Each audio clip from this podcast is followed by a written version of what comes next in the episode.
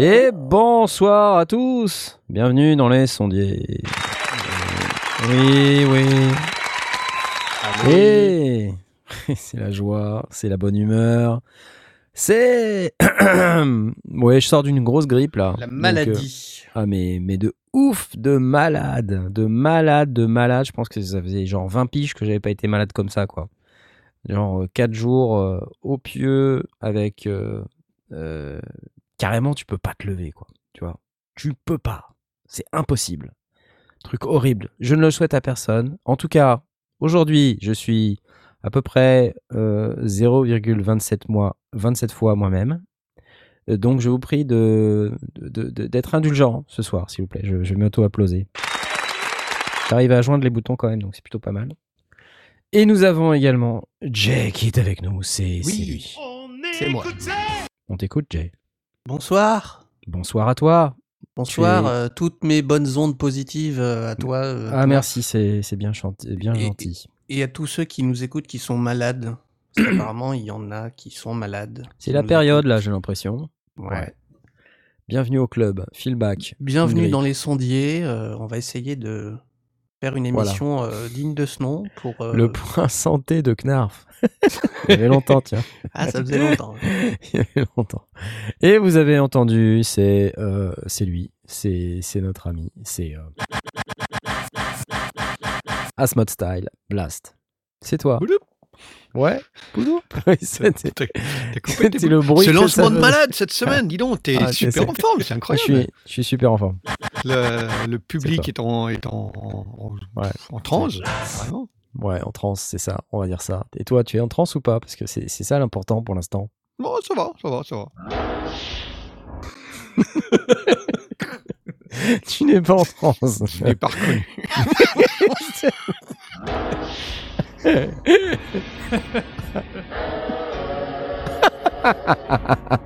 Il est Ah, vraiment en mode.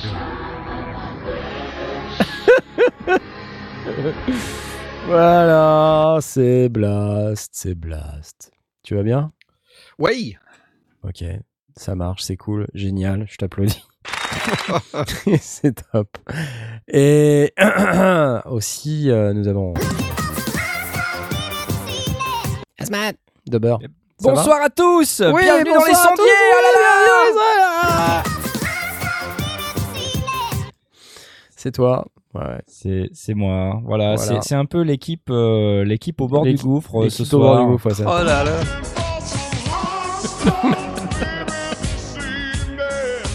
Ah, J'aime bien la voix comme ça, c'est pas C'est mal. pas mal, ouais, ouais, c'est pas mal. Ouais, bon voilà, pareil, euh, un, un peu fatigué, euh, un, peu malade. période. C'est euh, février, là, c'est c'est à chier février. C'est nul. Qu'on arrête février. Appelez-moi Macron, qu'on arrête février, là. court. Coronavirus et toutes ces sortes de choses. euh, Coronavirus, la bite à Griveaux et toutes ces sortes de choses. c'est ça, voilà, c'est bien. C'est horrible, dans les c'est quatre horrible. premières minutes, ça c'est fait. Ça, Ce lancement est parfait. C'est génial. Bon, mais on n'est pas tout seul, on n'est pas tout seul. Je veux dire, à part dans nos têtes, évidemment, il y a aussi. C'est lui, Oh yeah. Salut Ma Mai Tai, un bon petit verre pour nous remonter. C'est lui. Comment vas-tu? T'en sais rien? Bah, on a envie d'avoir de tes nouvelles. Vas-y, fais-nous rêver. Ça va. Des déboires. T'as as, l'air d'être beaucoup plus en forme que, que nous tous, en fait. C'est c'est ça qui est génial. Ouais, parce que moi j'ai que eu des soucis techniques, je suis pas malade. Ah, bon, ça va. Si j'avais des soucis techniques, ça me ferait chier en plus d'être malade. Non, moi je suis en direct de Nantes.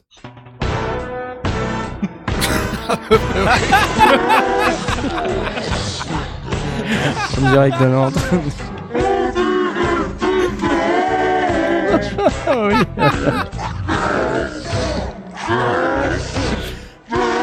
oh C'est marrant comme ça marche toujours d'accélérer ou de ralentir des trucs. ça- et ça marchera toujours. c'est fou, c'est fou. Aujourd'hui, une émission sous le signe de la joie, de l'allégresse, la bonne humeur et euh, l'énergie.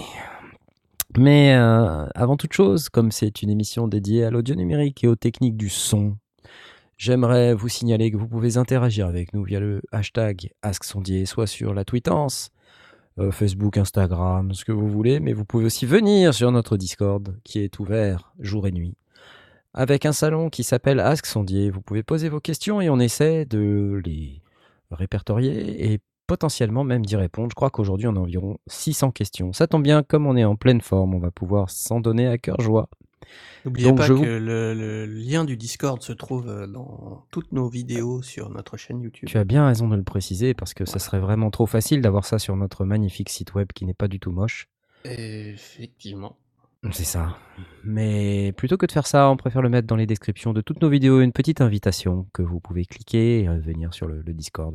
On vous accueillera à bras ouverts. Exactement, participer à toutes ces discussions intéressantes avec des tas de salons partout, dont le salon Ask Sondier. Et puisqu'on en est là, j'ai envie de vous dire. Y'a papa jingle, papa jingle. Bah, bien sûr que si, qu'il y a un jingle. Question du petit Mika. Bonsoir Mika. Euh, il fait ce Ask Sondier à cause d'un problème récurrent, nous dit-il. Lorsque j'active le retour d'une piste audio pour le chanteur, le retour n'est pas assez fort. Je suis obligé de placer un compresseur et de le mettre à fond pour qu'il s'entende. Y a-t-il une autre façon de faire plus correcte Et il nous précise qu'il est sur Cubase. Ah Excellente question. Ah oui, il n'y a pas un potentiomètre sur la.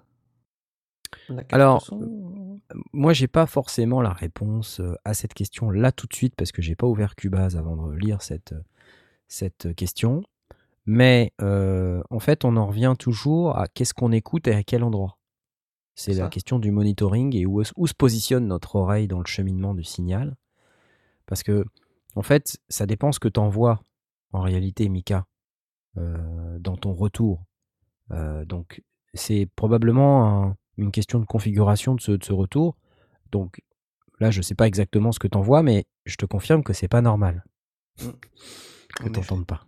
Normalement, quand on voit du signal dans le retour, si les niveaux ont été faits correctement, tu devrais pas avoir de problème. Ça veut dire que quelque part, tu as un problème de ce qu'on appelle euh, gain staging ou de level staging, c'est-à-dire ton échelle des niveaux. Donc ça veut dire qu'à un moment donné, tu rentres pas assez fort quelque part et que tu dois booster par ailleurs, peut-être avec ton fader de sortie, pour que tu puisses l'entendre. Et dans ton mix, euh, a priori, ça doit pas te choquer, ça doit fonctionner. Sauf que ton étalement, ton, ton étalement des niveaux ne doit pas être correct. Ce qui veut dire que quelque part, tu dois avoir un gain en amont qui n'est pas assez fort. Et c'est ça que tu Et, et envoies qui dans n'est pas forcément le gain du, pré, du. C'est ça qui est important. C'est ça, voilà. C'est peut-être du logiciel dans la partie input, dans la partie des entrées de Cubase. Donc il faut que tu vérifies peut-être dans les entrées de Cubase. C'est si peut-être même carrément le niveau de- du monitoring, parce que normalement, il y a, il y a, euh, pour envoyer vers le casque, ce qu'il envoie vers le casque, Ouais. C'est, euh, alors je sais pas comment c'est labellisé dans, dans Cubase, mais ça doit être euh, bah, la sortie, euh, oui, monitoring, quelque chose comme ça, parce que c'est Ouais. un monitoring direct ou quasi direct. Ouais, il y a un machin qui s'appelle la, la control room dans Cubase. Ouais. qui permet Ouais, justement ça. de faire un tas de trucs et ça se configure ce truc-là. hein, donc, Parce que ce qu'il j'ai faudrait pu- pas, c'est faire l'erreur de pousser le gain à fond. Visiblement, il le fait pas et ça c'est très bien. De pousser le gain à fond et de se retrouver avec, euh, avec une prise de son euh, qui pousse sur le, le de manière malade en espérant pouvoir l'entendre. Il faut euh, que son gain il soit effectivement correct, mais il faut qu'il l'envoie vers son casque. il a probablement un fader qui est, trop bas à ce niveau-là. Alors, je me rends compte que hum, nous avons des gens qui ne nous entendent pas. Je ne sais pas si vous nous entendez. Si vous nous entendez, mettez un petit pouce dans le Discord, chers amis, puisque normalement on devrait nous entendre. Si on ne nous entend pas, sur Firefox, mais c'est bon sur Chrome. ah oui, d'accord. bah. Mhm. C'est compliqué là, c'est compliqué. Si on en est à Firefox contre Chrome, là, on peut rien pour vous. Enfin, a priori. Enfin, en tout cas, voilà. Je vois que vous êtes en train d'écrire. Donc, c'est que vous nous entendez. Firefox. Moi, ça marche. parfait. Bon, donc euh, c'est à peu près la moitié de la communauté euh, qui en a euh, qui a accès et puis l'autre qui n'a pas accès. Très Je bien. joue Firefox également et ça fonctionne chez moi de mon côté. Très Ok, bien. sur Chrome, on nous Android. entend. non, non. Bon, Merci beaucoup manière d'avoir- générale, El Morel et euh, Beast to Fly. euh, Tu veux, Tu veux voir, mon geek qui nous fait un fuck c'est pas un pouce. Non merde, c'est pas un pouce. C'était très bon. Voilà.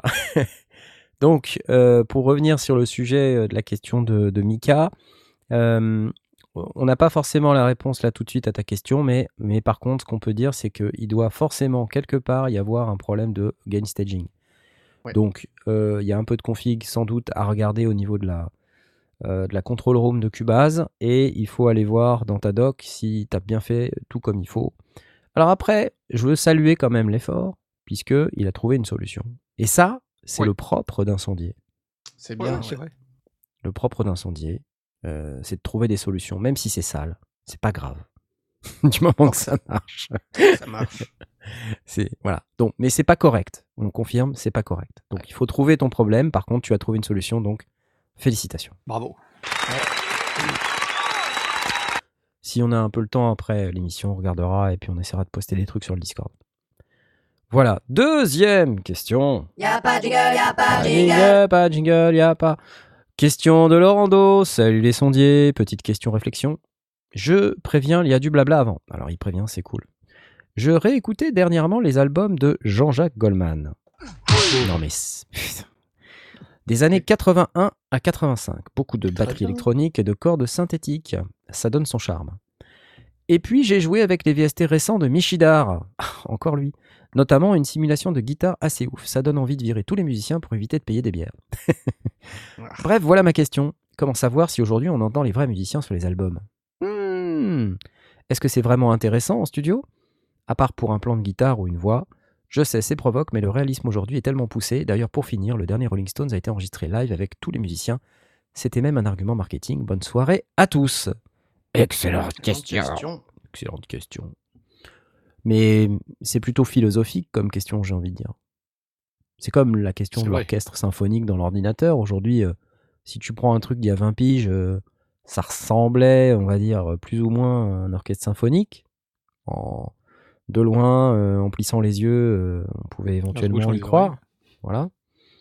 Aujourd'hui, voilà, même un orchestre symphonique, c'est, ça devient compliqué Ouais, de distinguer. bluffant, un- ouais.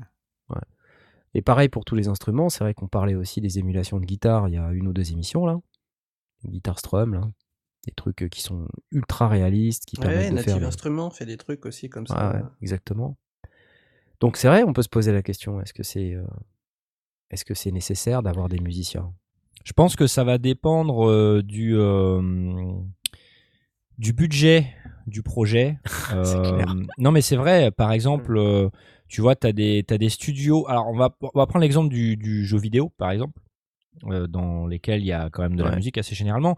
Euh, bah, il y a certains euh, éditeurs ou studios qui vont pas forcément mettre, qui vont pas forcément avoir beaucoup de budget tout de suite, peut-être pour le premier le premier épisode d'un jeu ou qui veulent pas dépenser trop et que du coup ils vont ils vont contacter euh, un artiste qui sait à peu près tout faire et qui va utiliser des VST. Donc parfois ça s'entend un peu que par exemple euh, il utilise des, des plugins tu sais de chœur et du coup t'entends que ça fait ah ah, ah mais que c'est pas une vraie personne tu vois. Ouais, ouais. C'est le genre de petits trucs qui s'entendent. Hmm.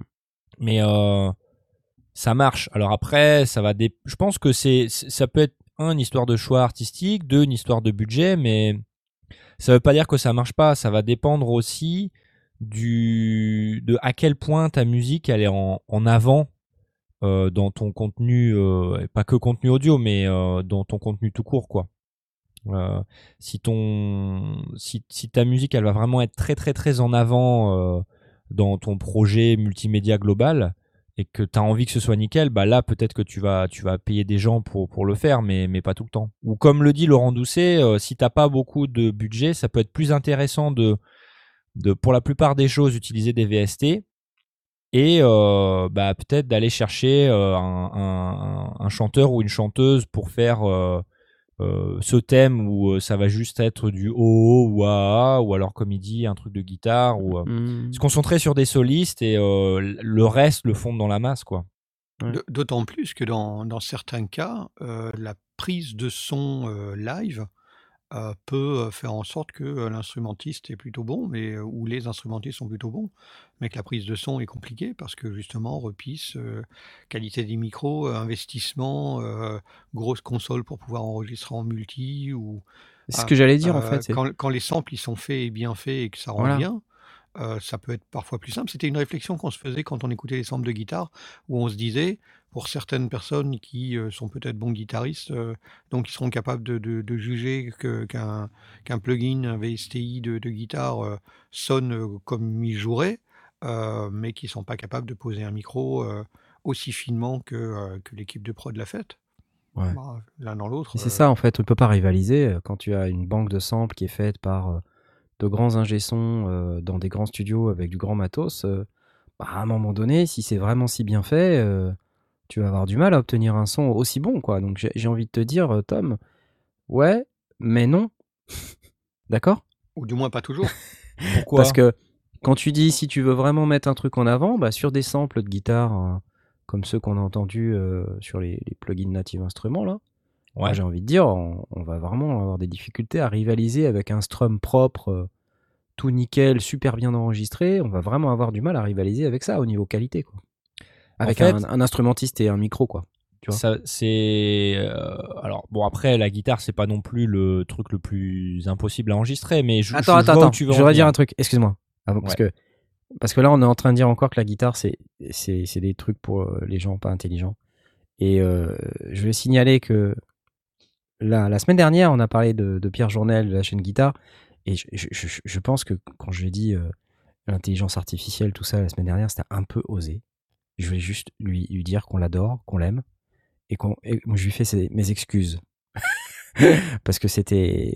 J'étais fatigué, a priori. C'était très chacal la semaine dernière. J'étais chacal la semaine dernière.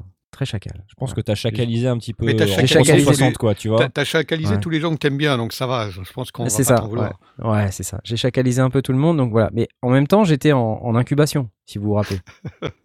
Donc quelque part, j'ai une excuse. Voilà. Mais je voulais juste dire ça, c'est tout. Voilà, c'est tout. C'est pas une raison peut tu continuer. passes, euh, tu passes 5 Ouais. minutes dans la prison euh, Ah non, non. voilà Euh, Aïe. ce que j'allais dire, c'est que bon, la guitare, c'est pas non plus ce qu'il y a de plus difficile à enregistrer, mais je peux faux. comprendre que je, bah, mais bah, enregistrer, pour Pierre, une, pour enregistrer une guitare comparé à enregistrer un orchestre symphonique, c'est quand même Mhm. pas la même difficulté. Non, t'as raison. Maintenant, je suis tout à fait d'accord avec toi. Il y a quand même un petit peu de complexité. Il faut aussi savoir jouer la guitare. Il faut aussi savoir jouer ce que tu as envie d'entendre. Hmm. Donc, C'est pas la peine d'acheter cette guitare si c'est pour jouer ça. Puis il faut s'accorder aussi. C'est ça, c'est exactement ce que les gens me disent sur Internet. ça me fait toujours plaisir. Et, et- et puis aussi, il y a, il y a peut-être une nuance entre euh, enregistrer un strum et enregistrer un, un solo de guitare avec, un, Ouais. avec des doigts particuliers, avec des vibratos bien spécifiques aux guitaristes euh, qu'on est capable de reconnaître ou des, ou des touchés de, de- Ouais, ouais. ouais, ou, de- ou des touchés de cordes qu'on aurait peut-être du mal à reproduire, euh, sauf à voir directement sampler la personne, ce qui est parfois possible en bien. Ce qui va, ce qui va faire la différence entre, entre bah, euh, enregistrer la personne euh, en train de jouer et utiliser un plugin comme euh, Strum d'Acoustic 2 de chez Native Instruments, c'est que certes, le, le sampling et le, la qualité des enregistrements, etc., elle va être top chez Native Instruments, mais tu peux pas tout faire. Donc, Ouais, à partir pas- du moment où euh, ce que te propose le moteur du plugin, c'est suffisant pour toi pour illustrer ce que tu as envie d'illustrer, eh ben, t'as pas besoin d'aller te- t'embêter avec euh, la prise Ouais. de son. Si tu as déjà le Mhm. plugin et que. Euh, Les articulations, c'est ça? Ouais, c'est Les ça. articulations. hein. À partir du moment où t'as pas besoin de, on dit qu'on n'a pas besoin de dépenser d'argent euh, et qu'on a déjà tout à disposition. Bah ouais, euh, ça sert à rien d'aller euh, placer un micro, machin, etc. Si les articulations, si les formes d'arpège, Ouais, ouais. toutes ces choses-là, si c'est suffisant pour toi, ça sert à rien de faire une prise de son. Mais par contre, si tu veux euh, une mélodie bien particulière jouée euh, sous une forme bien particulière, euh, ouais, il va peut-être falloir faire une prise de son. Ouais. Et, C'est, et puis euh, ça dépend peut-être de, la, de, de ce qu'on de ce qu'on cherche à, à produire, enfin de même de la formation de base. Si c'est un groupe de quatre, euh, quatre musiciens, ils sont là, ils sont présents au studio au moment de l'enregistrement, euh, c'est peut-être plus simple directement de faire leur prise, surtout qu'ils ont participé à la composition et à l'arrangement la- du morceau. Je parle d'un groupe de rock euh, un peu tradit, puisqu'ils parlent ici des Rolling Stones. Euh, si c'est un, musicien qui va avoir des musiciens de session, donc il va aller en studio euh, tout seul avec sa guitare ou, son- ou, il va jouer du clavier ou peut-être il va chanter seulement ou jouer de la basse ou n'importe quoi, mais qu'il a besoin de musiciens de session pour le, pour le reste. peut-être que pour les sessions, dans la mesure où, à part euh, si euh, quelqu'un veut absolument que le bassiste euh, soit Carol Kay ou, ou- ou certains instruments, certains musiciens de session vraiment connus et célèbres, peut-être qu'il s'en fout. Et s'il s'en fout, peut-être qu'un VSTI bien foutu sera beaucoup plus de gain de temps que de que d'embaucher des musiciens de session, de les avoir le moment venu, de leur expliquer ce qu'on veut faire, de je sais pas. Euh, ça peut Ouais. être une, un, un palliatif et ça peut aussi changer le budget parce que tout le monde n'a pas forcément euh, des milliers et des cents à, à mettre dans, dans sa session de studio. Donc je- Bah, Il y a plusieurs sujets. euh, tu vois, par exemple, Choubidoua, il nous dit des fois, les pros disent que produire une prod avec des samples qui sonnent réalistes, ça coûte le même prix qu'embaucher des vrais musiciens. ouais, Je peux comprendre, hein. Je peux comprendre parce que c'est ouais. complexe. voilà, il faut, enfin, faire des articulations réalistes et puis avoir des. Souvent, hein, quand on, on est dans un studio, un claviériste qui joue, qui, qui mimique de la guitare, qui imite de la guitare avec un clavier, c'est- pas toujours champion, comme dirait Blast. Mm. Euh, alors, si vous n'avez pas assez d'expérience, peut-être que les articulations de violoncelle que vous allez faire, euh, elles sont pas possibles, même pas possibles en fait. Ou euh, les legatos de violon, euh, les legati, les legatos, les legati, je ne sais pas, euh, sont pas non plus réalistes. Et du coup, c'est compliqué. Il y a un autre sujet qui est le plaisir. Euh, C'est ça. Aussi, oui. que Parce dire. que- L'as- L'aspect communautaire, l'aspect. Ouais, euh, Exactement. La- La musique, c'est pas être que ensemble. des ingénieurs du son qui se réunissent pour produire euh, du son. C'est aussi des musiciens. Ouais. Euh, et euh, parfois, la magie, on, on en parle parfois de ça, la, la magie d'un groupe, d'une certaine alchimie qui s'opère et que ce qu'ils font comme musique, bah, ça donne quelque chose qui serait différent s'ils n'étaient pas ensemble en fait. Voilà. Et le groove qui s'installe parce que les musiciens se connaissent ou peut-être euh, le batteur est légèrement laid back, euh, le bassiste a une certaine manière de taper sur sa basse. euh, et Ou il même réagit, il y a des interactions. en train de jouer. euh, Ouais, et, et les interactions entre musiciens, tu vois, Ouais.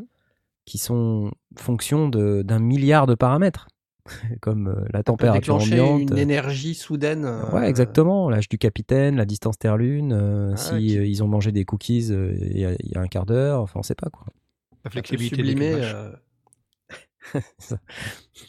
Mais voilà, enfin, il y a, il y a plusieurs aspects. Alors après, si on se concentre sur l'aspect purement technique du j'ai besoin d'un son qui sonne exactement bien comme j'ai envie qu'il sonne, comme disait Tom, je pense que les, les plugins, euh, si ça convient parce que les articulations qu'on a à nos dispositions sont suffisantes, bah tant mieux. Comme ça, ça évite d'avoir des mecs qui sentent mauvais des bras, des dessous de bras et qui viennent avec leur guitare euh, qui pue la bière. Ouais, pourquoi pas. Le batteur. Disons que euh, c'est un, c'est un outil à sa disposition, on, on choisit de le prendre ou, de le- ou pas en fonction des, des besoins. Si on se Ouais. retrouve à court de batteur, peut-être qu'on a envie de, d'un, de, de, de riff de batterie autre qu'une TR-808. ouais, ouais. Euh, C'est comme un, un meuble Ikea euh, versus euh, un meuble de, enfin, en vrai bois d'arbre quoi. Ouais. C'est pas la même, c'est pas la même chose.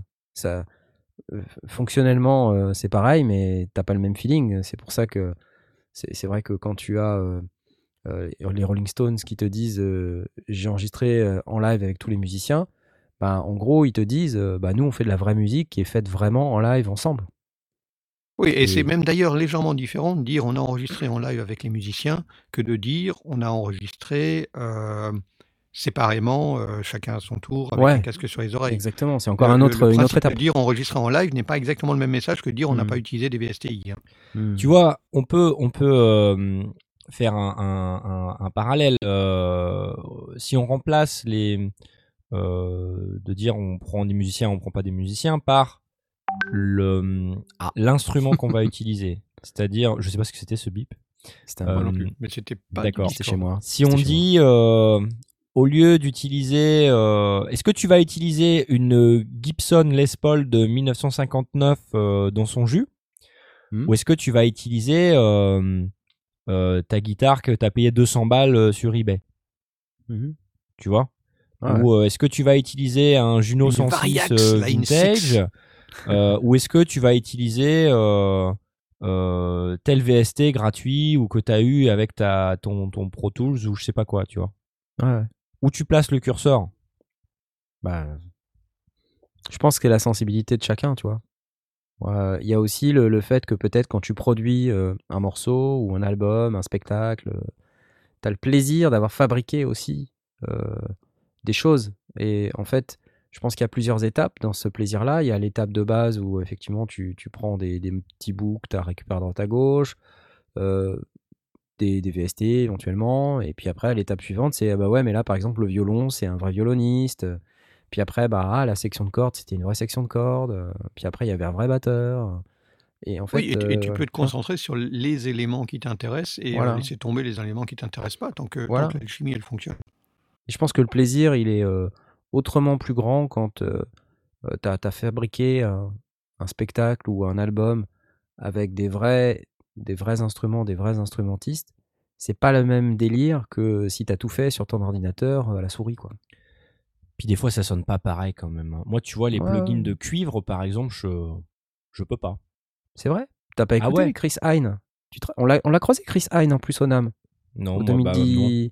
On l'a si, pas t'étais avec. Jay. Oui, oui, on l'a vu, Chris. Euh, Ouais, on l'a ouais. vu Chris Hine. Bah, c'était pas cette année, c'était c'était l'année l'année dernière. T'étais pas Ah, là. l'an dernier, Ah, Ah, pas j'étais là. pas là, j'étais pas là, j'étais pas là. On a vu Chris Hine. On a discuté pendant une bonne demi-heure avec Chris Hine. C'était Au très soleil. sympa. Et il fait des, des, des VST de cuivre. C'est juste hallucinant si vous connaissez pas Chris Hine. C'est un truc de malade. Donc, il faudrait que je vous fasse écouter. J'ai dû vous le faire écouter déjà quand même. Chris Hine Brass, ça s'appelle. Ouais, c'est à base de samples, hein, c'est pas, du, c'est pas de la synthèse. Ouais. Ouais. Et euh, Oui, parce qu'il faut faire la différence aussi entre les samples et de la synthèse. C'est pas non plus le même son. C'est pas donc. Oui, et, tout à et- fait. et du nombre de samples qui servent la, la bibliothèque euh, par rapport à des, à des choses qui ont été samplées, mais ensuite euh, Exactement. un petit peu. Enfin, si, t'as- si, si on sample qu'une note sur trois et que les autres elles sont euh, interpolées, euh, c'est pas la même chose que de, de- d'enregistrer toutes les vélocités, toutes les, toutes les notes, et puis en plus toutes les, toutes les nuances et les attaques et les, et les longueurs différentes. C'est clair. Tiens, une démo de Funk. Funk Horns. T'es prêt?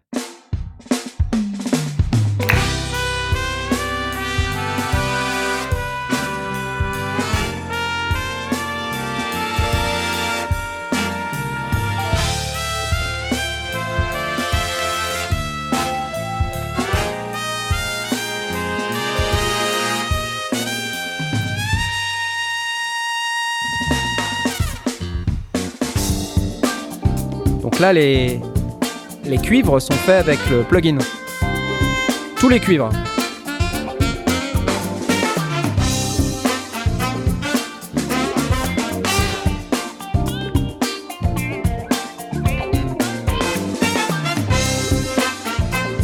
Ça te plaît pas, Asmat?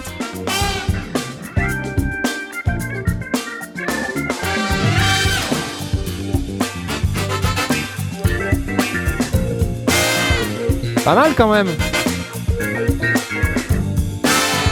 Il faudrait l'avis de l'expert. Là, il est muté, il parle dans le mute.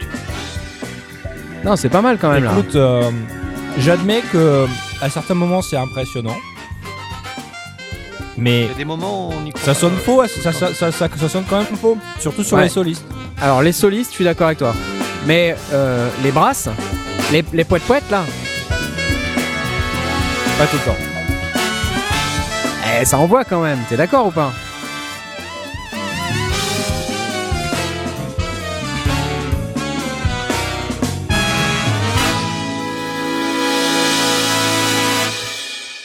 Non? C'est Vraiment pas. c'est pas mal, mais faudrait Ah, que j'écoute la... non mais faudrait que j'écoute le vrai truc parce que là je l'entends Ouais, à travers Mumble seul, aussi. quoi. Ouais, ouais, ouais. Faudrait, faudrait me faire faire un test en double aveugle. Ouais. J'ai pas, pas deux aveugles avec moi, donc je peux pas te, Ah mince, ça, n'est pas possible. Et si vous connaissez deux aveugles, merci de nous dire.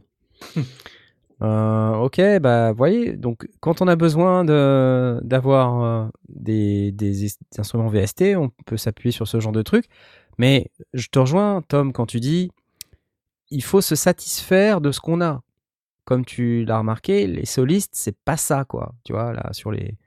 Je sais pas ce que c'était, si c'était euh, un sax soprano ou je sais pas quoi, ou des sax alto. Tu sens bien qu'il y a un petit truc qui va pas. Tu vois. Par contre, euh, tous les brasses, euh, les, euh, les poètes-poètes de cuivre que tu entends tout le long du truc, franchement, c'est hyper satisfaisant. Après, peut-être un, un tromboniste professionnel va te dire non mais attends, c'est un vrai scandale et tout. Mais bon, honnêtement, pour euh, 99,5% des gens, ça fait la rue Michel, comme on dit. N'est-ce pas? Bon. Vous n'avez pas l'air convaincu. Non, non, mais moi je le suis. Hein. Euh, Moi, ce qui compte, c'est que la musique elle soit intéressante. Ce qui compte, c'est que la- c'est une question de budget. Et en parlant de budget, j'ai presque oublié. Je vous ai dit que j'oublierais. On a un nouveau tipeur. Ouais. Yeah. Oui. C'est Toutour. C'est un nouveau tipeur. Et euh, vous savez, dans les types que vous pouvez nous donner, il y a aussi euh, mon nom cité dans l'émission. Alors, je ne sais pas si son nom est Toutour. Toutour. Toutour. T-O-U-T-O-U-R. Bonjour Toutour. Merci à toi. Merci. Et Toutour, Toutour, il, il a décidé de nous soutenir financièrement. Comme euh, vous êtes très nombreux à le faire et vous pouvez être encore plus nombreux, ça nous permettra de refondre le site et faire en sorte qu'il fonctionne correctement avec tous les navigateurs. Euh, c'est vrai, et ça nous permettra d'aller euh, partout dans le monde entier faire des vidéos débiles pour pouvoir euh, vous les apporter sur YouTube. Non, mais Toutour, euh, merci à toi. Je, je ne sais pas quel est ton vrai prénom. Toutour, je me posais la question. Toutour, dans ma tête. Tout, Ar- Arthur? Arthur? C'est toi? Je ne sais pas. Bref, c'est un nouveau tipeur. Je vous propose de passer au sujet suivant. Question du petit Noise Insomniac, qui a deux questions en fait, une à moi et une à Blast. Je vais commencer par la mienne. J'ai deux vieux synthé hardware, un virus C et un Novation KS Rack. J'ai écouté les démos que l'on peut entendre en appuyant simultanément sur deux boutons. Il y a une vraie prod bien propre qui en sort. Ma question est est-il possible de composer des morceaux uniquement avec le synthé et donc sans séquenceur? Un peu comme sur la démo. Comment ont-ils fait pour produire la track de démo? Il dit J'espère que ma question est claire. Excellente question. J'ai envie de te dire, euh, quand tu es le, fabricant d'un synthétiseur, développeur du logiciel interne du, synthétiseur, tu fais ce que tu veux. Hein, en fait, une séquence n'est jamais que des notes euh, les unes derrière les autres. Donc, euh, en fait, il faut juste un petit espace mémoire euh, dans lequel tu stockes tout ça et tu appelles ça démo et tu le déclenches quand tu appuies sur deux boutons et ça fait la démo. Mais euh, dans 95% des cas, euh, il n'y a pas de séquenceur. C'est juste un truc codé en dur à l'intérieur d'un synthé. Donc non, tu peux pas. Sauf si tu as un séquenceur qui est prévu pour ça. Mais la plupart des synthés euh, qui n'ont pas de séquenceur ont aussi des démos et qui... C'est un peu comme les démos sur Amiga ou sur Atari. hein. C'est des, fichiers qui étaient euh, diffusés sur euh, l'ancêtre d'Internet. Enfin, c'était Internet, mais c'était un peu plus dark à l'époque. Et voilà, tu avais un fichier, c'était une séquence, mais tu pas besoin de logiciel pour pouvoir le tourner. C'était Le machin était autoporteur. Tu pouvais le tourner, tu pouvais même regarder la petite vidéo qu'elle est avec, et puis euh, la démocine, comme on appelle ça. C'était classe, cette époque. J'aimais bien. Mais euh, non, j'ai pe- j'ai peur que tu n'aies pas la possibilité de faire ça sur un, un virus C, ni sur un Ovation KS-Rack. Désolé. Et applaudissements, et surtout une deuxième question pour Blast. Je suis tombé hier par hasard sur une vidéo de toi qui s'intitule Cours audio 1. Ça, je- C'est de manière totalement euh, pragmatique et simple. Voici la base de la base. À un moment donné, tu parles de la différence entre l'analogique et le numérique et tu conseilles de faire la prise de son numérique, si j'ai bien compris, entre moins 14 et moins 22 dB pour avoir un rendu propre. Or, on m'a souvent dit, et c'est ce que je fais, que pour éviter d'avoir trop de souffle dans la piste audio que j'enregistre, il faut envoyer la purée. Ouais. En bref, sans forcément taper dans le rouge, être pas loin du 0 dB. Du coup, après avoir vu ta vidéo, je me retrouve dans un dilemme car je comprends ce que tu veux dire. euh, ou pas, car si j'enregistre mes synthés ou ma voix à moins 14 et que j'augmente le gain de mon fichier audio, j'ai un souffle que je n'ai pas ou beaucoup moins si j'enregistre à mon son fort à la base. Bref, j'aimerais avoir un éclairage sur ce point-là. Ouh, quelle bonne question. Mmh, elle est bonne. Elle est bonne, elle est bonne. Oui, Mm. parce qu'il y y a souvent des confusions. À l'origine, autant jadis, quand on travaillait en analogique, on essayait de tourner autour de 0 dB, qu'on appelait 0 dB vu, vu, vu mètre, et qui correspondait à la moyenne des 50 dernières millisecondes à peu près pour la plupart des équipements. euh, ce 0 dB n'était pas une valeur euh, absolue euh, fixe, comme, on l'a dans, nos stations de travail audio numérique. On pouvait aller au-dessus, potentiellement, temporairement ou beaucoup, en fonction du type d'équipement qu'on avait. Si on avait, on appelait ça du headroom. Si on avait une machine avec beaucoup de headroom, on pouvait monter euh, facilement à plus 6 dB, plus euh, 8 dB, 10 dB, 12 dB pour, certaines machines. Après, à un moment donné, ça commençait à tordre analogiquement. Euh, C'est-à-dire qu'on avait une saturation analogique, puisqu'on était dans le monde analogique, dans notre enregistrement. Parfois elle était voulue, parfois elle n'était pas voulue, et donc charge à l'ingénieur du son en- aux manettes de faire en sorte qu'il règle son niveau de gain suffisamment haut pour être largement au-dessus du bruit de fond que l'on avait euh, essentiellement sur les bandes magnétiques, euh, mais suffisamment bas pour ne pas tordre s'il n'avait pas envie de tordre.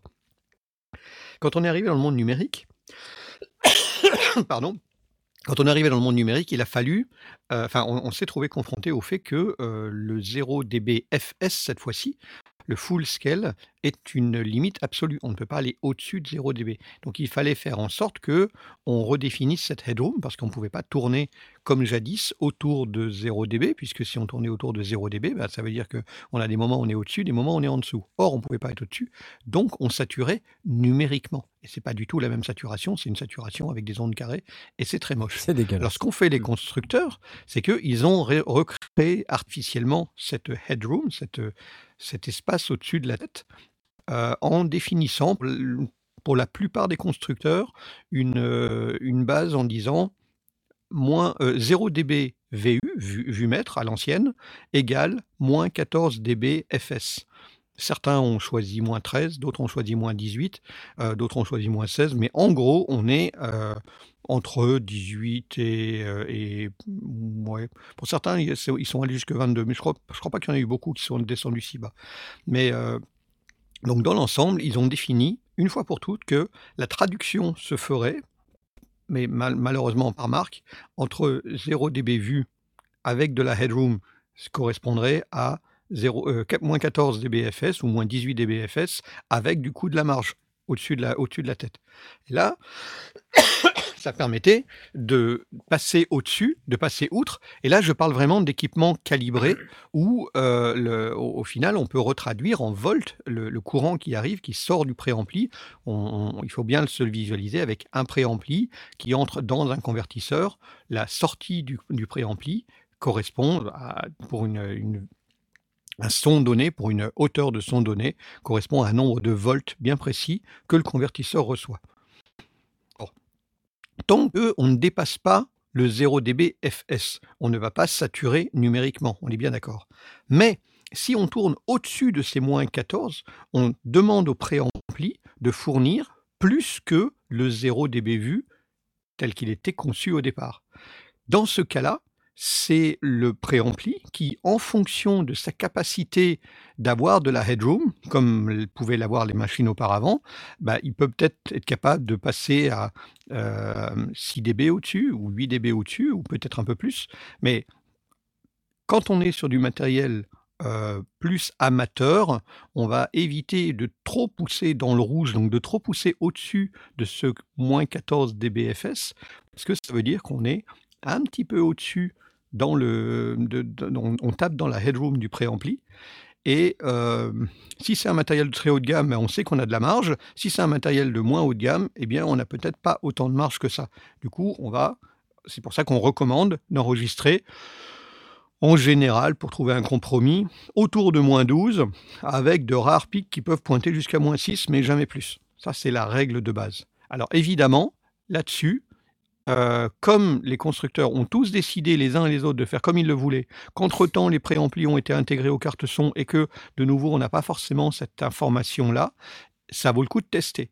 Mais si on tourne largement au-dessus du moins 14 dB, euh, il est très probable que le préampli soit sollicité plus qu'il l'est prévu à l'origine, et du coup, il est un peu dans le rouge, et donc on peut générer de la saturation analogique avant de la convertir en numérique. Et cette saturation analogique, bah, si on l'aime, c'est très bien. Si on veut un son le plus pur possible, bah, il faut éviter d'aller taper dedans, ou alors il faut du matériel de haut de gamme qui est capable de le- de- de l'enclencher. Donc, la recommandation de rester à entre moins 14 et bon, moins 22, c'est peut-être beaucoup, mais entre moins 14 et moins 18 reste valide, sachant que c'est un compromis à faire parce que ça veut dire aussi qu'on va se rapprocher en étant plus bas, on va se rapprocher du souffle intrinsèque, de la machine, que quand on va monter, eh bien ce souffle, va monter aussi. Ce qui veut dire que si on enregistre à moins 24 dB, on va baisser ce souffle et donc on va être moins on va moins le solliciter. Et que si on a quand même du souffle, eh peut-être qu'il va, falloir trouver le compromis entre bah, peut-être enregistrer un peu plus fort, mais du coup euh, prendre le risque de tordre un petit peu le signal, euh, ou enregistrer à un niveau nominal, mais prendre le risque de monter un petit peu de bruit de fond. C'est comme partout dans la musique ou dans la photo ou dans ces, tous, ces domaines-là, toujours une question de compromis et de, choix. Voilà. Mais il y a, y, deux- il y a une conjonction de trucs, fait, dans ce que tu dis, c'est que finalement, le préampli analogique, il est euh, lié au convertisseur.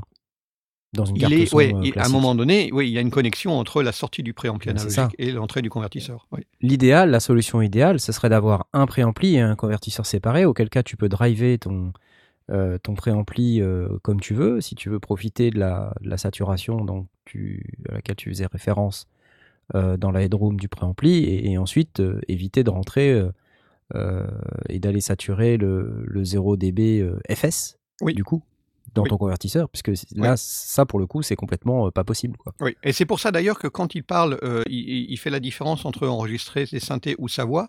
Il y a une légère nuance parce que ces synthés normalement sortent au niveau ligne. Ça veut dire que dans ce cas-là, la question de mettre dans le préampli dans le rouge ne se pose pas. S'il a une sortie de synthé propre qui est relativement euh, maîtrisée et qui lui permet de rentrer au niveau ligne dans, son, dans sa carte son, il n'y a aucun problème. Il peut enregistrer plus fort tant qu'il ne sature pas numériquement, il n'y a aucun ouais. souci. Mais du Et coup, s'il il y a un pré- autre. Pardon. Et s'il a un préampli externe, effectivement, qui lui permet de, de rentrer plus fort, enfin de, de- de régler son niveau de sortie ligne, à ce moment-là, il, Hmm. il gère son entrée gain, euh, enfin son gain comme il le veut. Et d'où l'intérêt du préampli, si on veut essayer de profiter de la saturation analogique, on peut le comprendre, si tu veux, quand tu es sur un, un Tout synthétiseur à fait. ou Parce que tu fais du des coup, ça a aussi l'avantage, c'est que tu peux faire saturer ton préampli, un Bien petit sûr. peu comme sur, enfin, exactement d'ailleurs comme sur, une, euh, sur un ampli de guitare électrique. On Ouais. va pousser le drive, on va pousser le gain d'entrée pour faire saturer les lampes, et Ouais. ensuite on va le rebaisser pour peut-être pas faire saturer La de sortie. sortie, tâches de- d'amplification finale. Ouais. Mais on parle de souffle là depuis tout à l'heure. On dit ouais, Ouais. mais moi j'ai du souffle quand je suis à moins 14 ou moins 22. Bah oui, le souffle en fait, il vient du noise floor, euh, enfin de la- de- du niveau de bruit de fond intrinsèque euh, du, du préampli. Euh, mais euh, il faut pas confondre ça avec potentiellement du, du bruit de quantification numérique et des choses qui peuvent être introduites par l'utilisation d'une résolution en bits qui serait trop faible, par exemple. Oui, C'est pour ça qu'on recommande systématiquement euh, de nos 24. jours d'enregistrer en 24 bits. bien sûr, Voire avec sûr. certains appareils maintenant euh, qui font du 32 bits float comme le Zoom F6 si c'est possible. si c'est possible. Euh, D'ailleurs, on a une vidéo là qui devrait pas tarder à arriver sur le Zoom F6 qu'on a shooté au NAM. Voilà, voilà.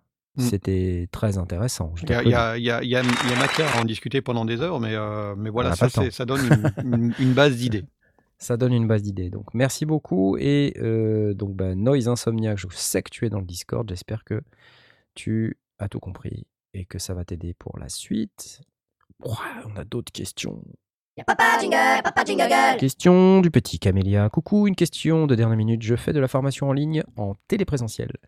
Je parle donc dans un micro pour que les étudiants m'entendent. Pour l'instant, j'ai un micro casque de facture correcte, mais il y a quand même pas mal de souffle et c'est pas très flatteur pour la voix. J'ai une mixette USB, donc des entrées XLR. Je ne sais pas sur quoi partir, je pensais à un large membrane statique. Ouh là là Mais le problème est que je suis dans une pièce à l'isolation sonore pas terrible. J'ai peur que les bruits de la route soient trop présents. Il y a un type de micro qui allie les bienfaits du dynamique et qui chatoie la voix. Ah, Blast, tu sais exactement ce que je vais répondre. Bah oui. je te laisse le faire parce que, effectivement, effectivement. Là, par exemple, mon cher Cadmélia, si tu entends ma belle voix suave, je, je parle actuellement dans un micro dynamique avec une bonnette Les Sondiers dessus. Alors, la bonnette Les Sondiers est un accessoire, ce n'est pas spécialement recommandé d'avoir une bonnette Les Sondiers. Une bonnette, je pense que voilà, ou un anti-pop, mais la bonnette, ça fait bien l'affaire. Voilà, bonnette euh, standard. Et sur un micro dynamique dans une pièce qui n'est pas traitée acoustiquement, c'est le meilleur compromis. Et on ouais. n'a pas besoin d'aller chercher des micros très chers Et j'arrête pas de le dire, moi je parle pour toutes les émissions depuis maintenant je ne sais plus combien de temps dans un micro à 39 euros qui s'appelle le ProDype TT1. Voilà, et là je vous parle dedans, TT1 Pro, je vous parle dedans, c'est la voix qui sort du TT1 Pro, c'est ma voix, elle sonne comme ça, et franchement, moi je trouve que ça sonne d'enfer. Bien sûr, Voilà. ça sonne. c'est- Et, et, et comme tu le dis, microdynamique, donc beaucoup moins de soucis de repisse, beaucoup moins de soucis de- d'écho, de, de reverb, Ouais, de ouais, bruit lointain, etc., de- d'étudiants qui papotent au premier rang. Non, Euh, L'inconvénient par rapport à son micro-casque, c'est que du coup, il faut le tenir à la main.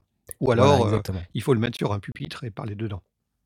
Alors après, il y a des solutions de micro euh, casque un petit peu plus, euh, un, un petit peu meilleur qu'un micro casque, j'imagine, de, de- de PC. On dit qu'il Ouais. est de facture correcte dans le, le message de Cadmelia, mais je ne sais pas ce que ça veut dire de facture correcte. Euh, Ouais, ça dépend ouais. surtout en fait de- du convertisseur, ça dépend de, voilà, il y a un petit préampli dedans, j'imagine. Donc euh, forcément, bah, tout ça, ça apporte son niveau de, de- de bruit de fond. Euh, donc il faut, moi je sais que par exemple chez Shure, ils ont des, des micros euh, tour de cou là qui sont pas mal. Euh, je me rappelle plus des références, mais en, en regardant sur le site de Shure, euh, il n'y en a pas 50. Alors ça coûte un petit peu plus cher, euh, ça nécessite euh, aussi un peu plus d'équipement. Euh, donc voilà, c'est un choix, euh, c'est un choix à faire. Sinon, on avait repéré euh, des micros euh, Onam là, les Countryman, Ouais, euh, qui sont si, euh, excellents. qui sont super, euh, vraiment. Et alors, après, il y a un autre truc aussi, c'est que ce qui peut aider, c'est si tu as la possibilité de le faire, c'est mettre un gate. Tu vois, moi, par exemple, quand j'arrête de parler, là, on n'entend plus rien. Hmm. Parce que j'ai un gate, un noise gate. Un truc qui coupe ma voix quand elle est plus là. Et ça coupe le souffle, ça coupe le bruit de mon PC, ça coupe le bruit de, de la machine à laver, ça coupe le bruit du chien qui fait tic tic tic tic euh, au-dessus, ça, ça coupe tous les bruits en fait. Et puis, il peut être intéressant d'analyser le bruit de fond parce que ça tombe, c'est simplement parce que le gain du micro est trop fort. Euh, tu et reviens toujours à ton truc tout tout le reste. Ben, Moins le- 22 le- dB. Non, mais Non, non, mais je, je parle même directement, le, le- un, un micro, quand euh, le gain il est poussé, même sans mettre le, le préampli dans le rouge, parce que les préamplis ils ont quand même pas mal de réserve, euh, on peut choper beaucoup, beaucoup de bruit autour, y compris sur un micro dynamique. Ouais. Euh, il faut que le, le gain soit en adéquation avec euh, la, la distance euh, bouche-micro et, et, et- et le, le son qu'on cherche à obtenir. Si on pousse le gain vraiment fort, on va quand même choper tous les bruits de vêtements, tous les, tous les bruits de frottement euh, et les, les- les premiers étudiants qui, qui papotent au premier rang. On me pose la question la- peut-on utiliser un micro dynamique en entrée d'un synthé modulaire? Non, pas directement. Voilà, je, je- je- je réponds tout de suite. Excuse-moi, euh, Jet avait dit un truc. C'est là qu'il faut faire la différence entre le niveau d'entrée et le niveau de sortie. Exactement, ouais. C'est pas la même chose. Si tu t'as du souffle, c'est que t'as- ton niveau d'entrée est trop fort. Ce que tu peux faire, c'est baisser ton niveau d'entrée, mais augmenter ton niveau de sortie. Et là, ça va pas. C'est le gain staging, c'est ce dont on C'est le l'heure. staging, ouais, c'est le- Mm. Vraiment ça, c'est de- de d'étager ses niveaux correctement, c'est-à-dire on rentre à chaque fois systématiquement le plus efficacement possible dans l'étage suivant. Quand on dit le plus efficacement possible, c'est quelque part le plus fort possible sans saturer, en respectant les règles de Maître Blast. Sinon, Bah, euh, bah, ça, qui, qui reste exactement le plus fort possible sans saturer, parce que ça. quand je voulais, euh, quand, quand je parlais du premier niveau euh, et, et qui nous amenait à moins 14, c'est sans saturer analogiquement, donc c'est pareil, c'est aussi sans saturer. Ouais. Si on a beaucoup de headroom à, à son préampli, on s'en fout, on, on peut mettre le niveau qu'on veut. Faudrait que tu fasses une vidéo là-dessus, Blast. Ouais. C'est une bonne idée de vidéo sur le, le level staging et le gain staging. Expliquer un peu ce que c'est, quoi. Comme ça, euh, en fait, ça permettra à, à des gens de savoir de quoi on parle. Et c'est- vraiment une erreur commune. Donc, euh, c'est pas naturel pour les gens de faire ça. Hein, ça, ouais. Donc, quand on vous l'a pas expliqué, c'est compliqué. Donc, euh, voilà, avoir une petite vidéo, c'est. J'ai souvenir de. Fab Dupont qui faisait une démonstration et, et qui montre euh, à l'audience son niveau d'enregistrement. Et alors il dit un truc du genre c'est bas, hein, ça fait peur. Hein. Oui, mais c'est Mm. comme ça que ça doit être. ouais, ouais, mais. Mais c'est- l'avantage, c'est qu'une fois qu'on le sait, bah, Mm. ça rentre, Ouais. euh, ça rentre et puis tu l'oublies plus, quoi. C'est- Bah, c'est-à-dire que si c'est trop haut, après, le risque, c'est que dans le feu de l'action, le machin dépasse euh, des valeurs euh, de sécurité, on va dire. hein. C'est- Ça aille un peu trop haut, et puis que ça se mette à saturer pour les mauvaises raisons. Puis après, on peut pas le rattraper, ça. Malheureusement. Ça peut abîmer du matériel aussi. Oui, aussi, c'est vrai. Dans une moindre Voilà, donc c'était la question de notre ami Cadmelia qu'on applaudit. Youpi Alors j'ai parlé du ProDive TT1 Pro, mais euh, enfin il y a plein d'autres micros. hein. Enfin voilà. Euh, refaites un tour des micros là les amis. Moi j'ai le TT1 Pro. Euh, toi t'as l'Aston Spirit, c'est ça Blast? Blast? Euh, je sais jamais. Oui, j'ai le. Spirit. T'as le Spirit. Euh, Tom, toi t'as t'as quoi maintenant? Là tout de suite? Ouais, tu parles dans quoi là? Euh, bah là tout de suite j'utilise le TT1 Pro instrument de chez ProDive. Trop fort. À 39 euros. À 39 euros. Et Jay? Moi, je suis dans un Shure KSM27. Je crois qu'il est plus commercialisé. Ouais. Mais c'est un, c'est un statique, large membrane. Et, et, si je puis me permettre, et c'était pas une critique, mais on entend un petit peu plus la reverb de La pièce. On Oui. entend un petit peu Mm. plus ta pièce. Oui, oui, oui. Ça, on m'a, on m'a fait ce- cette réflexion plusieurs fois. Tu vois ça, sonne moins, ça sonne moins radio. C'est pas un dynamique. Et voilà. Donc, et là, vous Et avez moi, tout je de suis suite. sur un Apex 435. C'est un, c'est un, un statique aussi, ça. Mm. Voilà. Ah ouais, c'est des statiques qui. Des statiques assez bon marché. euh, qui sont sortis il y, a, il y a quelques années, ça. Euh, je, ouais, je- une je- je me souviens. de Dizaine ça. d'années, un truc comme ça. Ouais. Donc, attention, les statiques, c'est effectivement extrêmement sensible et euh, ça permet. Le, Pour le le chant, principe d'un statique, pour le chant, c'est fa- c'est fabuleux, mais il faut absolument que la pièce autour, elle soit traitée, quoi. Oui. Faut, faut pas un statique euh, dans une pièce pas traitée. Enfin, vous arriverez à rien, quoi. Vous Et encore, quand je dis pour le réflexions, chant, c'est génial. Euh, Pour certains chants, c'est génial. Pour d'autres, on s'en fout. Pour plein de choses, c'est génial, mais euh, c'est difficile en fait de- d'envisager un enregistrement avec un statique dans, une, dans un environnement non traité. Non Quand vous ouais. regardez les vidéos des albums euh, avec les, les chanteurs qui sont à facilement 50 cm du micro, ben ouais, c'est ça le principe du statique, c'est qu'on est loin du Mais micro. la pièce, euh, ouais. Mais euh, essayez de faire ça dans, dans votre chambre. euh, non. Si vous n'êtes pas à, à 10 cm du micro, vous allez avoir énormément de réverbération. Mais dans les studios, on n'est pas à 10 cm du micro. Dans les studios pro, on est à 50 cm, voire plus. quoi. Et en fait, le principe, c'est que comme les réflexions sont contrôlées, bah, on n'a pas ce phénomène, euh, ou moins en tout cas. Ou alors si on l'a, c'est qu'on le veut. Oui, C'est ça aussi. C'est c'est qu'on le veut. Ben, pour enregistrer certaines batteries, euh, dans certains styles de musique, on veut du son de pièce. Donc, on met des microstatiques dans un type de pièce en particulier. On oriente des panneaux acoustiques d'une certaine manière pour avoir les réflexions. Ouais, pour balancer de la pièce. ouais. Voilà. Et après, on dose le niveau des réflexions dans le mix final. Parce que c'est ce qui donne ce côté aéré, ce côté live. euh, Voilà. Et on aime ça. Et c'est pas forcément. euh, ça vient pas en remplacement d'une reverb, par exemple. Ça vient en plus. C'est-à-dire que souvent, quand on mixe une batterie, on a les micros de pièces et les, les- les micros de reverb. Et les overheads qui, qui prennent les cymbales, mais qui font euh, une prise un peu globale de la batterie ouais. Qui sont aussi assez éloignés. Donc euh, euh, voilà, c'est un exemple de comment on utilise à bon escient et euh, sciemment la réverbération des pièces. Mais en home studio, laisse tomber quoi. C'est horrible. Oui, pour choper de la voix, la voix parlée comme dans, le cadre de Cadmelia ou, ou, pour effectivement travailler en home studio. D'ailleurs, comme, comme je disais, il y a plein de gens qui ont utilisé des, des micros dynamiques pour, pour chanter, y compris en studio, et SM58, SM57. euh, SM veut dire studio microphone à l'origine. C'est pas des, des, des, des micros de scène. Ils sont devenus par défaut des micros de scène parce qu'ils sont très très bons pour ça. Mais à l'origine, ils étaient faits pour être des micros de studio. Voilà. Et il y a que toi, Blast, qui est l'exception qui confirme la règle parce que ton statique, euh, il sonne super bien, mais c'est parce que ta pièce est traitée, mais elle est traitée Alors, ma malgré pièce, toi. elle est, elle est, elle Sa est pas pièce, elle est pas traitée, c'est juste qu'il y a du bordel de partout, Alors, donc il ma n'y a, pas la place pour la ça réverb. maman, traité, il n'y a pas de, il y a pas de réverb. Et puis, je suis N'importe quoi. Je suis, je suis proche du micro. Bon, par contre, tu Après, il y a la peu. question de la directivité aussi, qui est un autre problème. Ouais. On, euh, on est en train de refaire l'émission sur les micros, mais c'est intéressant.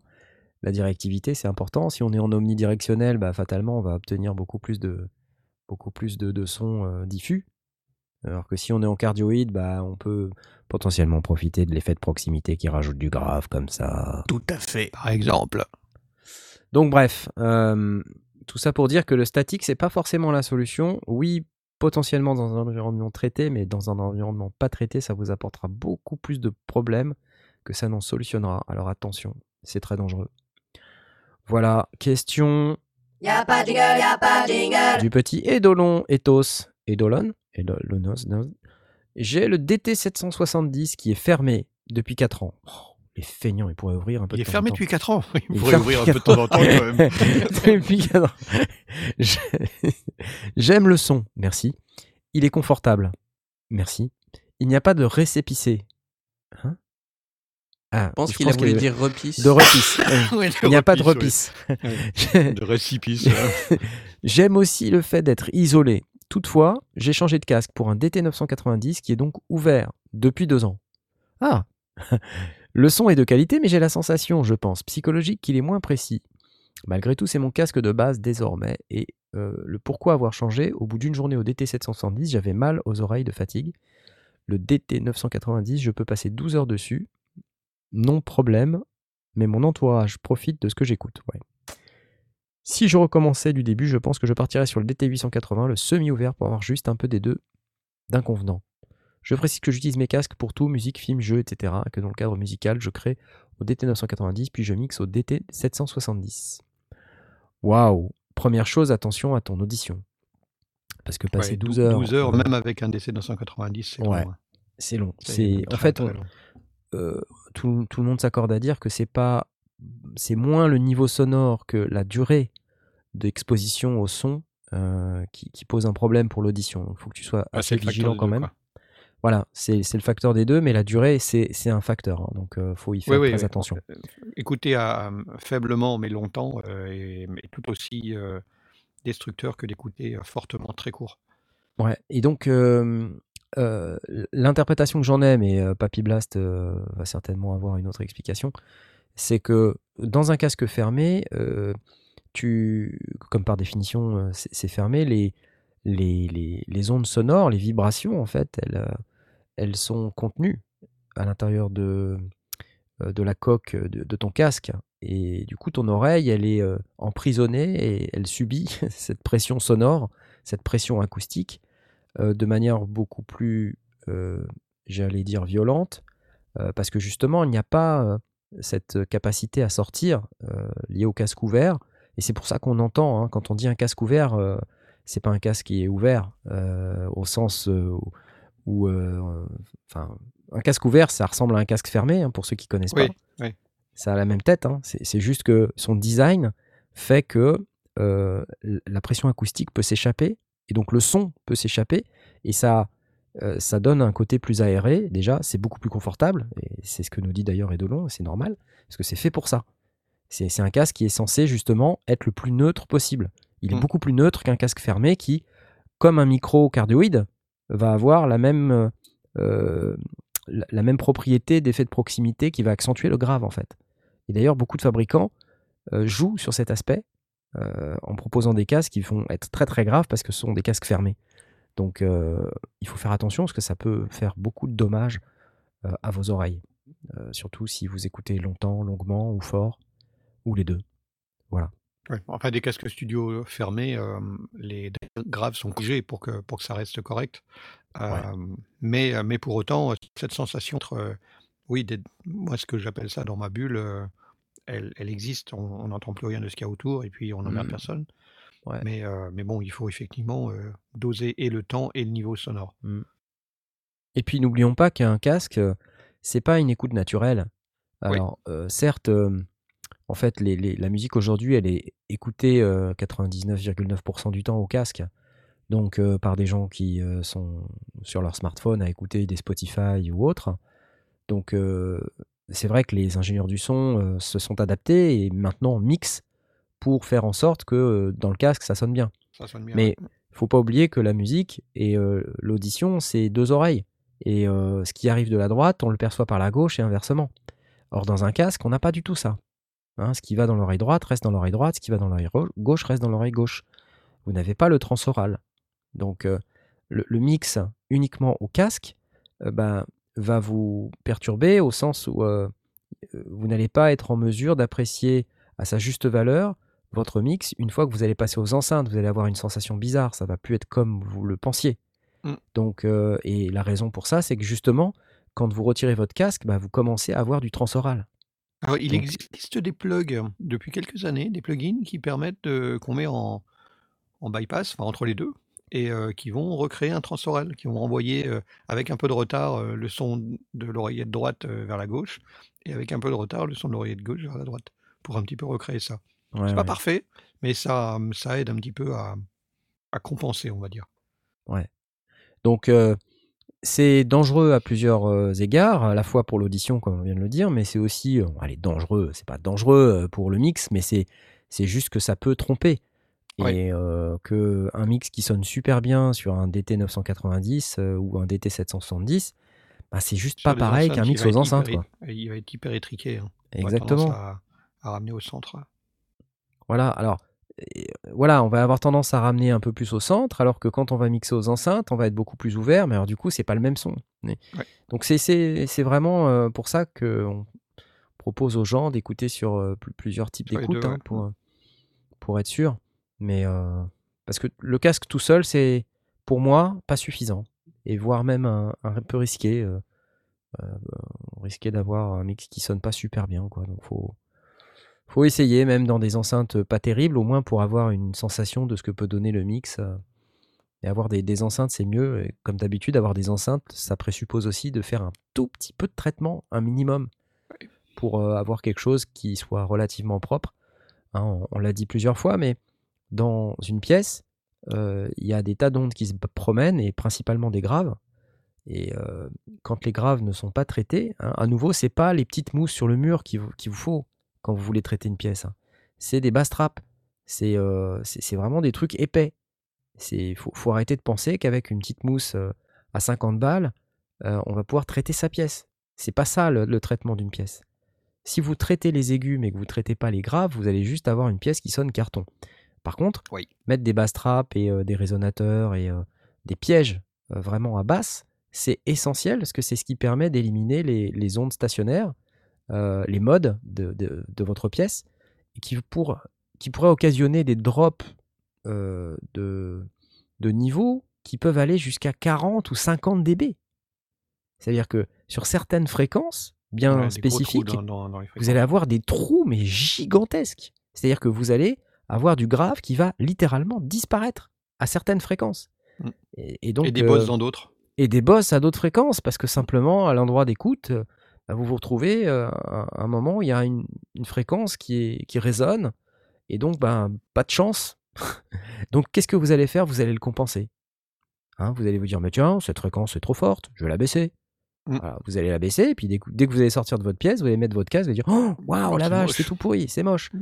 Donc voilà, les enceintes, c'est bien, mais euh, faut être vigilant. Bon, on l'a déjà dit cent mille fois, je pense que c'est bien de le, de le répéter de temps en temps, mais c'est très dangereux euh, des enceintes et une pièce non traitée. Donc il faut faire très gaffe, à moins d'écouter à très bas niveau. Et c'est d'ailleurs une recommandation qu'on fait souvent, c'est de dire il vaut mieux avoir une petite paire d'enceintes qui, sonne- Oui. qui, qui produit des graves à bas niveau, mais vraiment pas fort, pour justement euh, diminuer cette, euh, cet effet-là. Donc l'écoute très fort dans une pièce non traitée avec des grosses enceintes, c'est débile. Euh, l'écoute avec des enceintes de taille moyenne à faible niveau mais relativement proche, ça peut être une solution. Euh, le casque en supplément, mais en supplément, pas comme un élément de mixage principal. Voilà. Donc Ouais, après, attention. ça hein. dépend peut-être de ce qu'on mixe. Euh, à partir du moment où on va mixer de l'acoustique, effectivement, ça me paraît plus gênant.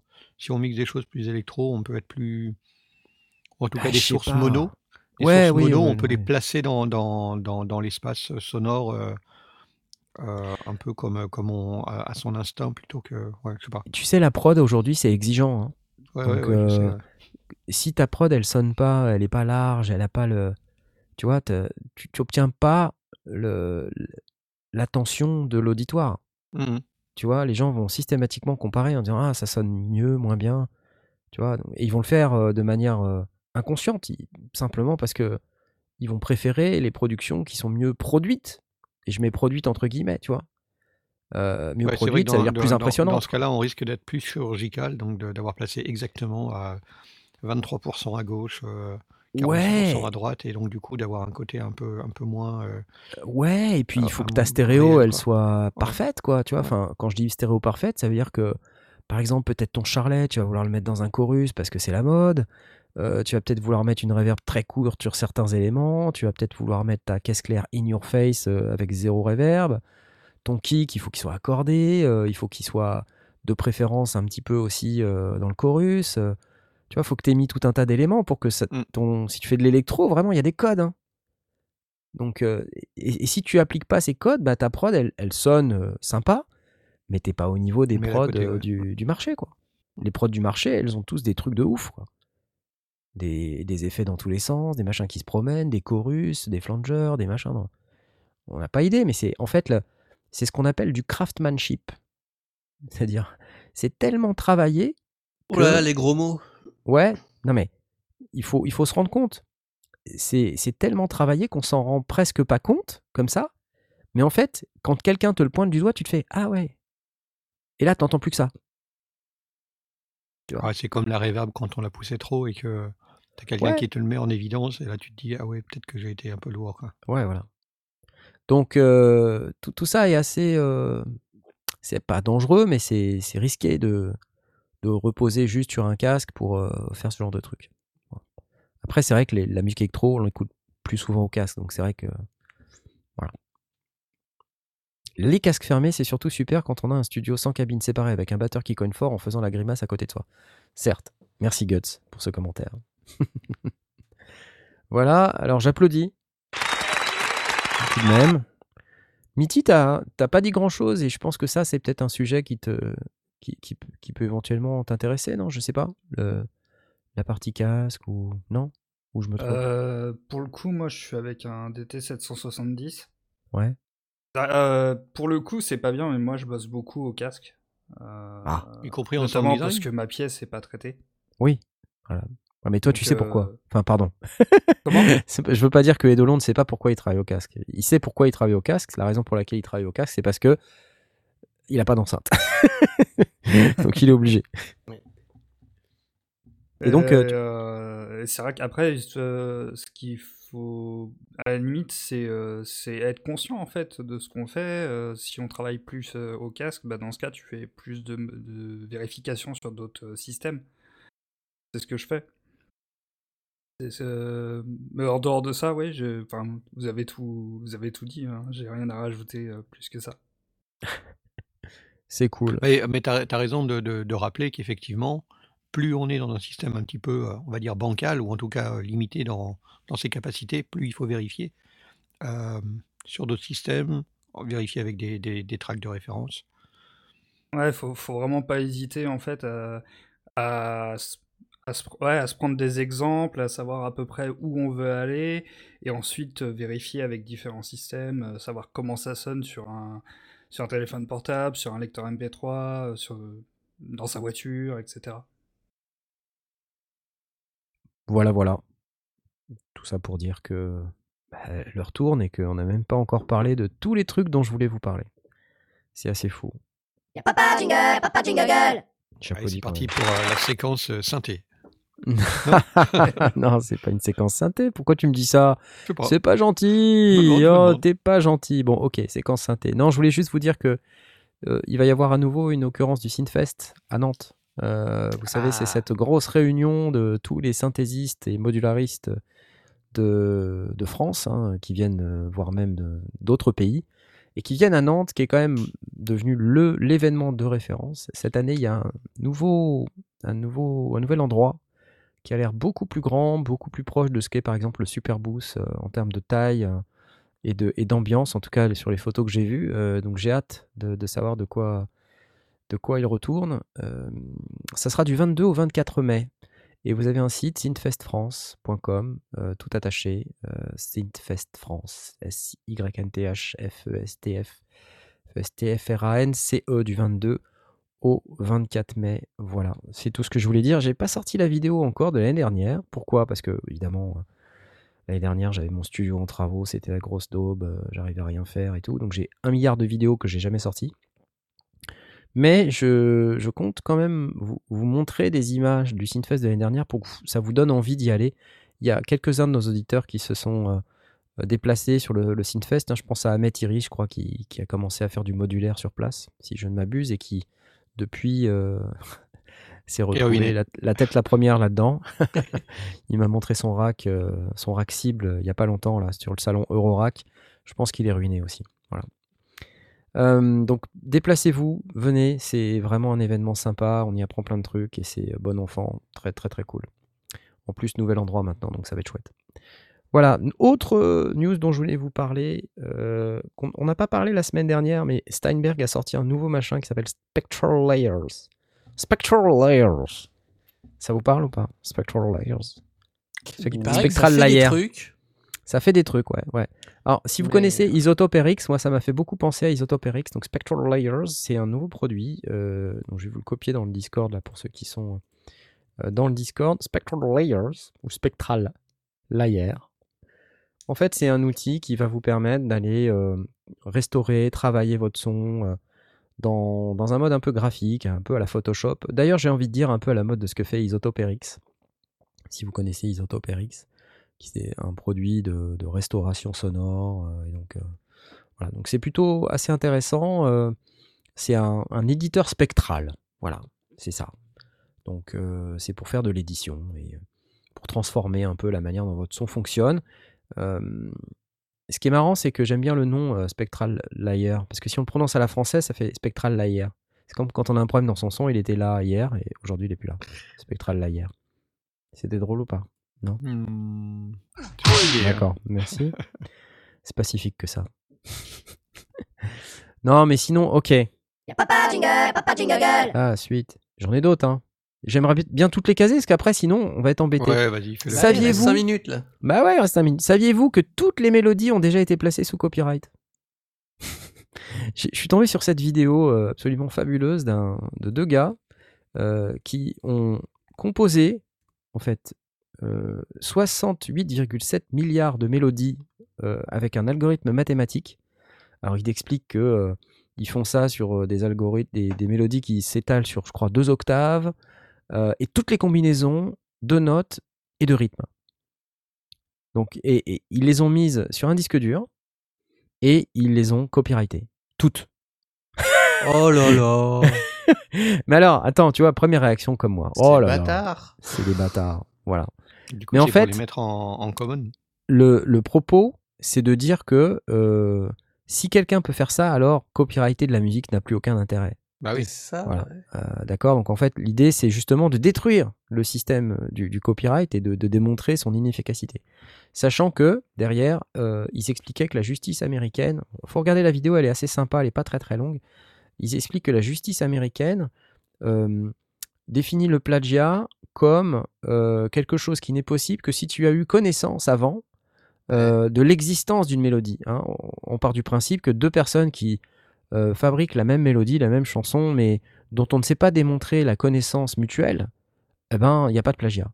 Par contre, la justice américaine a tranché euh, sur un cas en disant il y avait une personne, alors je sais plus, il cite un cas, euh, qui devait forcément avoir connaissance euh, du, du morceau parce qu'il avait fait 3 millions de vues sur Internet.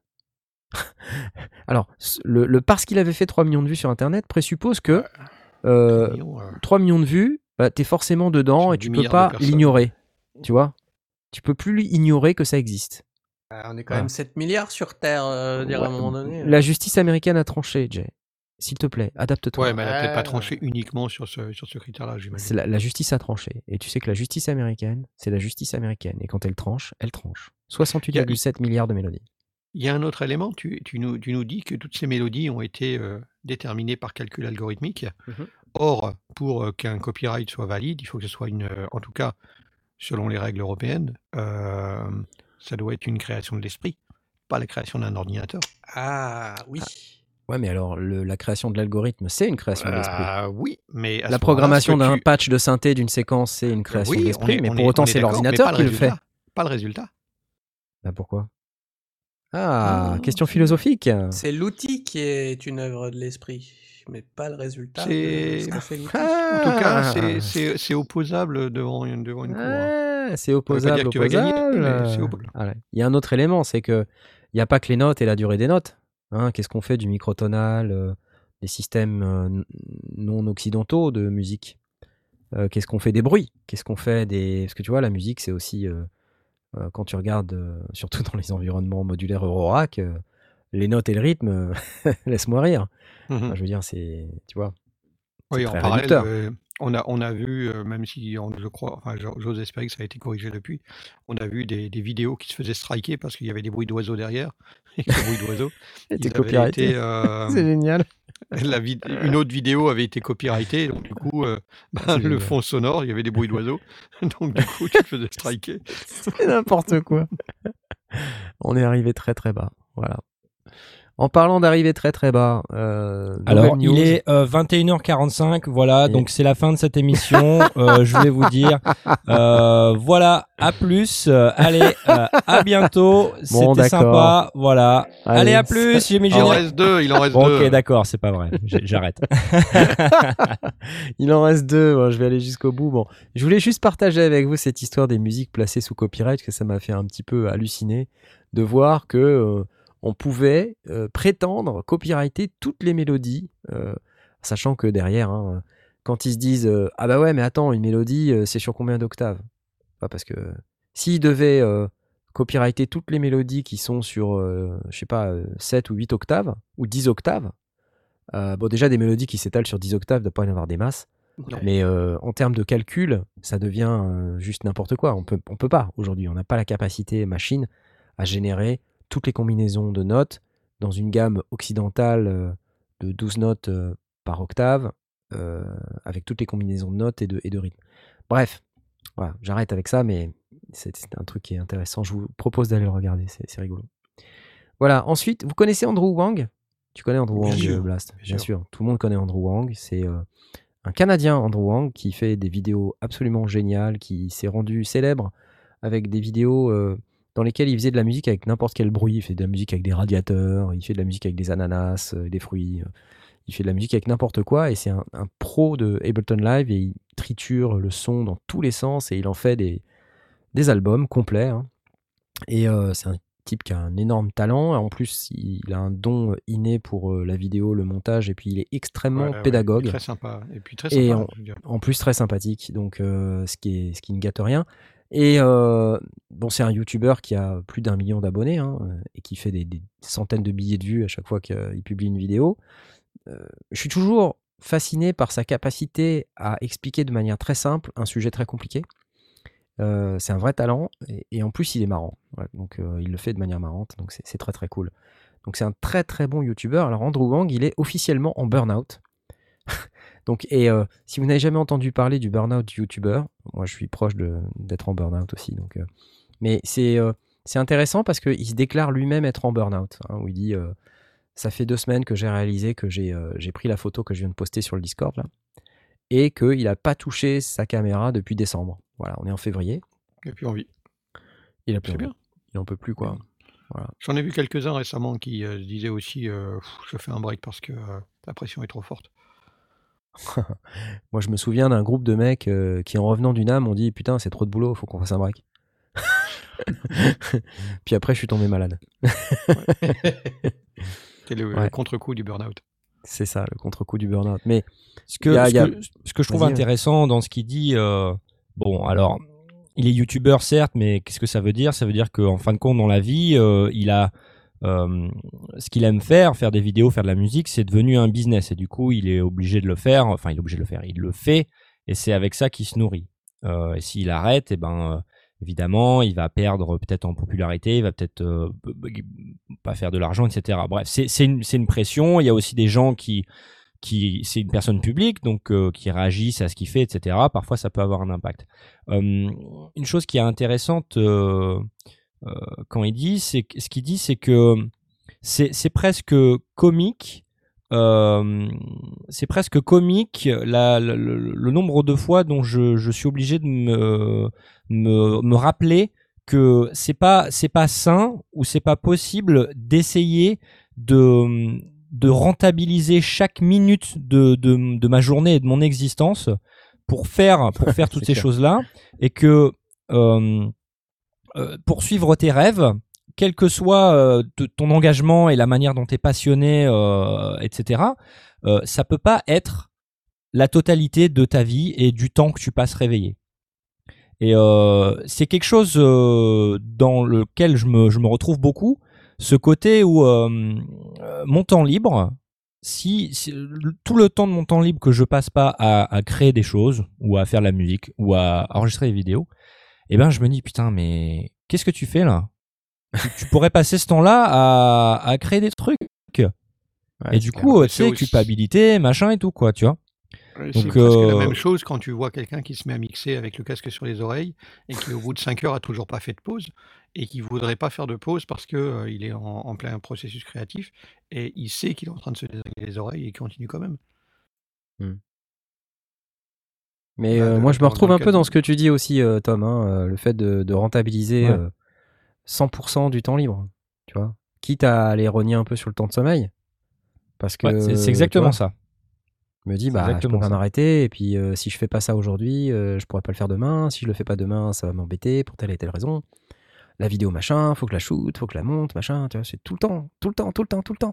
Chaque minute, il y a, je sais pas depuis combien de temps je me suis pas assis dans mon canapé. euh, enfin, J'essaye de réserver euh, une soirée par semaine pour m'asseoir sur mon canapé, mais c'est juste un échec. J'y arrive pas.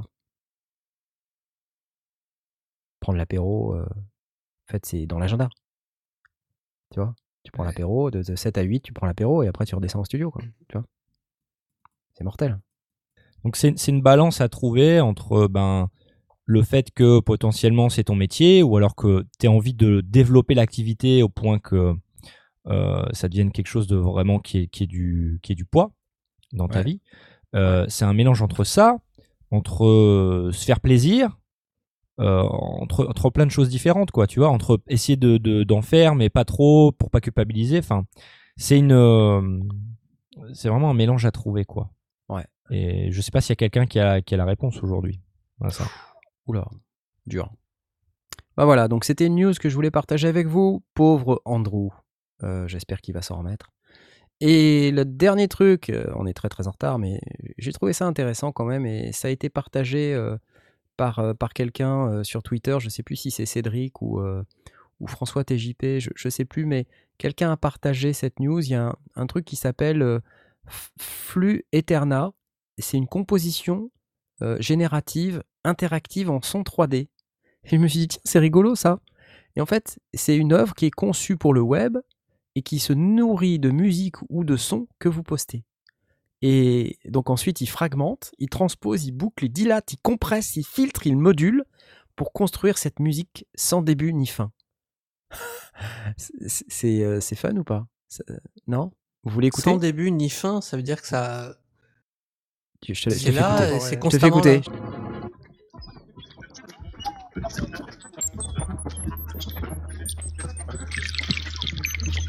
Là, vous l'avez en mono, c'est dommage parce qu'il y a plein de trucs qui se passent en stéréo. Qu'est-ce que c'est que ce truc encore C'est cool, non? Totalement what the fuck, donc, donc indispensable. Et tu as une interface donc euh, que vous pouvez euh, utiliser pour envoyer vos sons.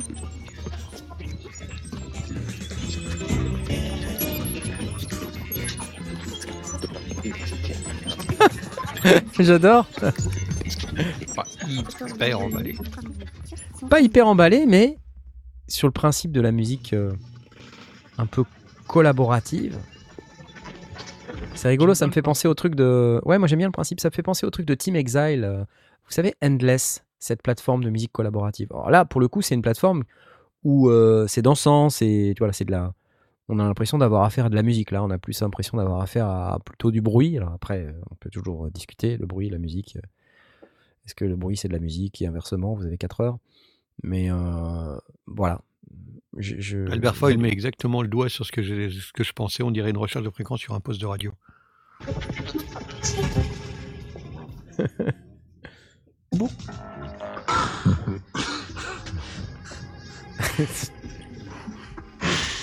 Voilà, donc vous pouvez euh, envoyer vos fichiers. euh, les formats audio courants sont acceptés. Euh, pas, donc c'est plus que 0,250 secondes, donc euh, plus qu'un quart de seconde. et moins de 30 mégas. Seules les 30 premières secondes sont intégrées dans le flux. Waouh. Voilà. Ouais, c'est ça, comme tu dis. Ah, Vu comment c'est découpé, euh, 30 secondes, euh, il y a beaucoup de matière. C'est ça. C'est une œuvre conçue pour le web et qui se nourrit de musique ou de son que vous postez. Ça vous a plu? J'espère que certain que ce soit réellement éternel. Mais euh, On verra bien, on verra bien. on verra. Bon, en tout cas, moi, je me sens un peu mieux qu'au début d'émission, donc je sais pas ce que vous faites. euh, C'est un peu la magie des sondiers, ça. C'est cool. Merci les gars. Ah. Et puis on va demander au technicien générique de nous aider à terminer l'émission, s'il veut toujours bien le faire. On sera très Ah, il est content. parti manger. On va vous souhaiter une bonne nuit. Allez, à plus. Ciao, ciao.